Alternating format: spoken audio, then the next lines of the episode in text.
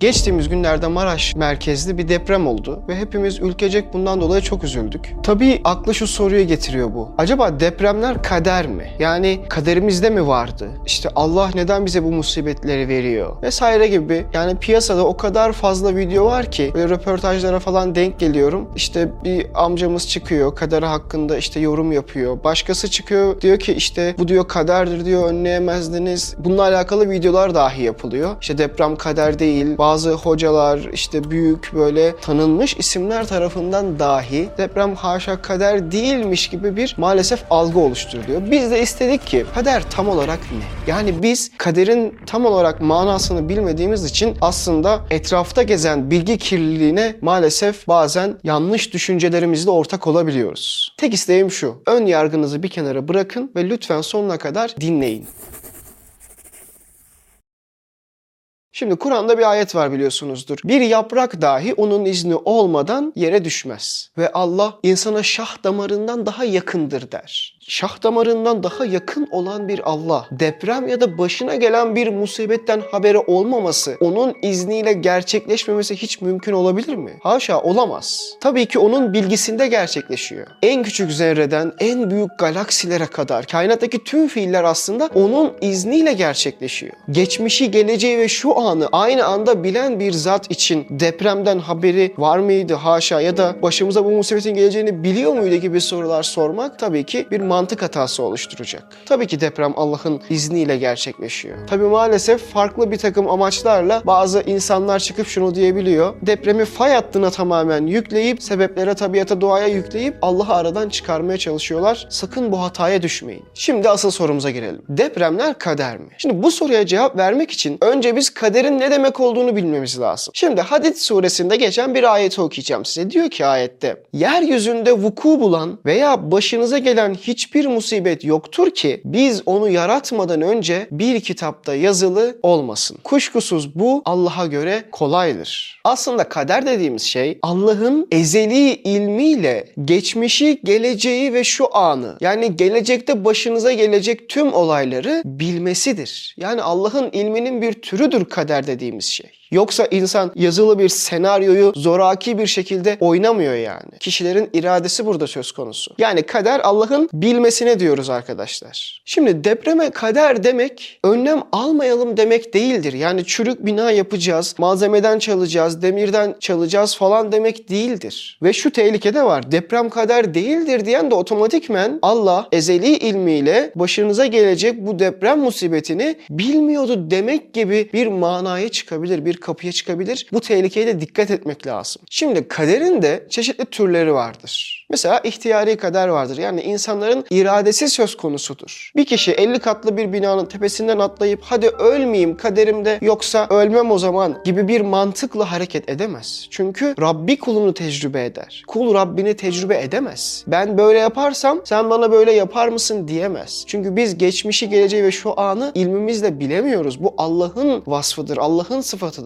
İslam sana emretmişken eğer maldan çalarsan, terazide hile yaparsan, insanları kandırmaya çalışırsan, binayı sağlam yapmayıp ahlaksızlık yaparsan deprem geldiğinde o bina tabii ki yıkılır. Çünkü Cenab-ı Hakk'ın adetullah dediğimiz kanunları kainatta işler. Bir kişi bıçağı eline alıp derisini ya da vücudunda bir yeri kesmeye çalışırsa orası kesilir tabii ki. Kişi kendi iradesiyle o eylemi gerçekleştirdiği için evet fiili yaratan Cenab-ı Hak'tır ama buradaki tüm mesuliyet kişiye aittir. Kadere suç bulamaz. Evet o musibetin, o depremin gelmesi ya da gelecekte başınıza gelecek herhangi bir şeyin gelmesi Allah'ın ilminde vardır. Ama biz bunu bilmiyoruz. Allah'ın kaderi bizim iradelerimizle bir alaka kurmuştur. Bizim seçimlerimizle aslında kaderin bir bağlantısı vardır. O musibetin başına gelmesi kaderdir tabii ki. Ama binayı sağlam yapmamak, burada İslamiyet'in sana emrettiği hile karıştırmamak, işini düzgün yapmak, sağlam yapmaktaki tüm suç o binayı yapanlara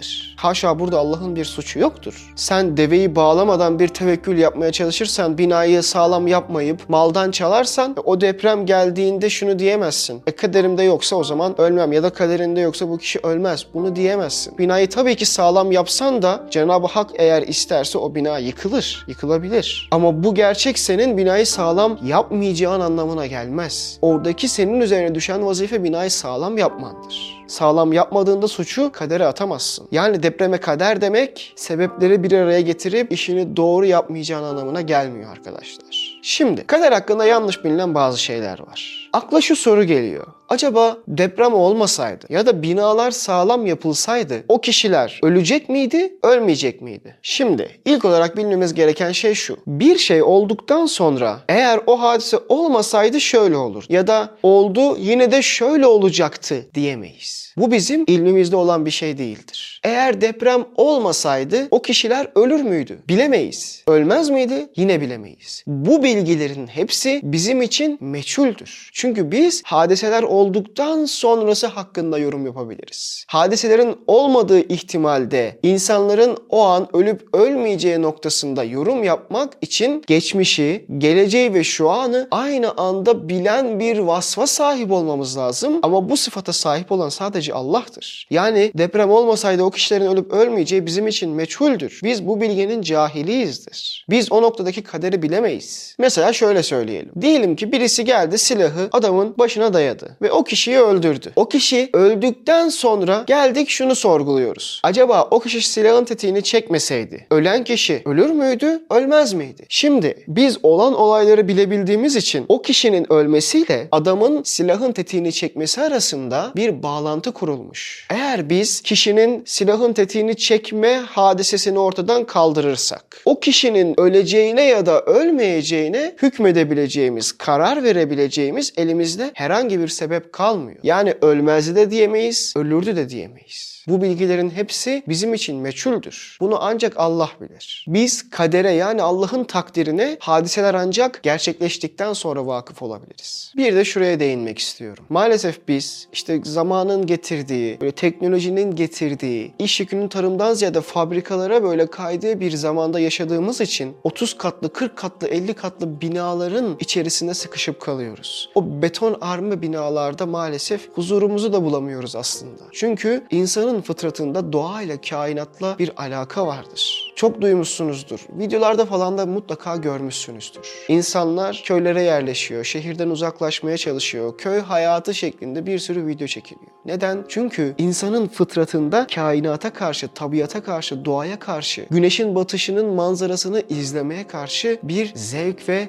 lezzet var. İnsan bu zevk ve lezzeti almak istiyor, yaşamak istiyor. Kainatla alaka kurmak istiyor. Ama biz kendimizi beton, büyük büyük binalar arasında sıkışıp bırakıyoruz. Ruhumuz bundan müteessir oluyor. O yüzden birincisi şu. Bina yaparken ovalara yerleşmememiz lazım. Ovalar tarım yapmak içindir. Yamaçlara çıkacağız. Dağların eteklerine çıkacağız. Kayalık zeminlere evlerimizi inşa edeceğiz. Eğer ovalara evlerimizi inşa edersek deprem geldiğinde ovaların zemini çok dayanıksız olduğu için evimizin yıkılması çok olağan olacak. Osmanlı'ya bakın. Tarihi eserler genellikle yamaçlardadır, kayalık zeminlerdedir. Ovaları tarım için kullanırlar. Ovalara evlerini ya da tarihi eserleri yapmazlar. Örneğin Bursa. Bursa'ya gidip baktığınızda göreceksiniz ki padişahların ya da padişah soyundan gelenlerin dahi mezarları yukarılardadır, tepelerdedir. Bursa şehri baktığınızda Uludağ'ın böyle eteklerine sanki kurulmuş, dağlık zemine kurulmuş bir şekildedir. Tabi deprem denilince ilk akla gelen Japonlardır. Evlerinin depreme dayanıklılığı herkes tarafından bilinir. Onların açıklamalarına baktığınızda da şunu göreceksiniz ki obalara yani ev yapılmaz. Evler kayalıklara, kayalık zeminlere yapılması lazım. Neden? Çünkü dağlar arza çakılan çivilerdir. Bakın ayette diyor ki biz diyor yeryüzünü bir döşek, dağları da yeri dengede tutan kazıklar yapmadık mı? Hani kazığı çakarsa o sallanmaz doğru mu? Dayanıklıdır. İşte dağlar da aynı bunun gibidir. Demek ki biz kayalık zemine, dağ yamaçlarına, eteklerine evlerimizi yaptığımızda, hayatımızı buna göre şekillendirdiğimizde evlerimiz depreme karşı çok daha dayanıklı olacak.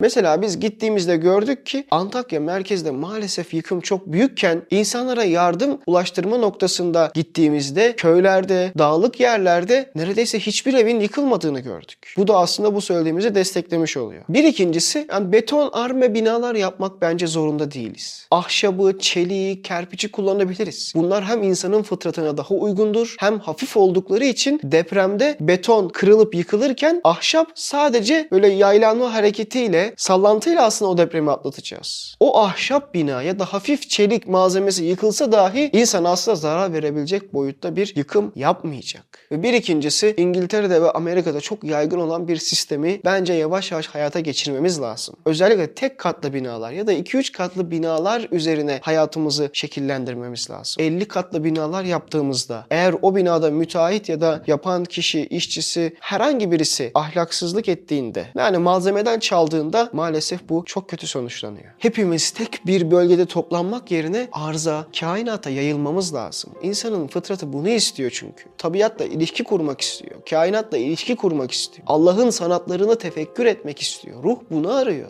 Kainata bu şekilde yayıldığımızda Allah'ın sanatıyla ilişkimiz kesilmeyecek. Şuurumuz artacak tefekkürümüz artacak. Mutluluğun sadece maddede olmadığını fark edeceğiz. Kainattaki sanatları fark etmek.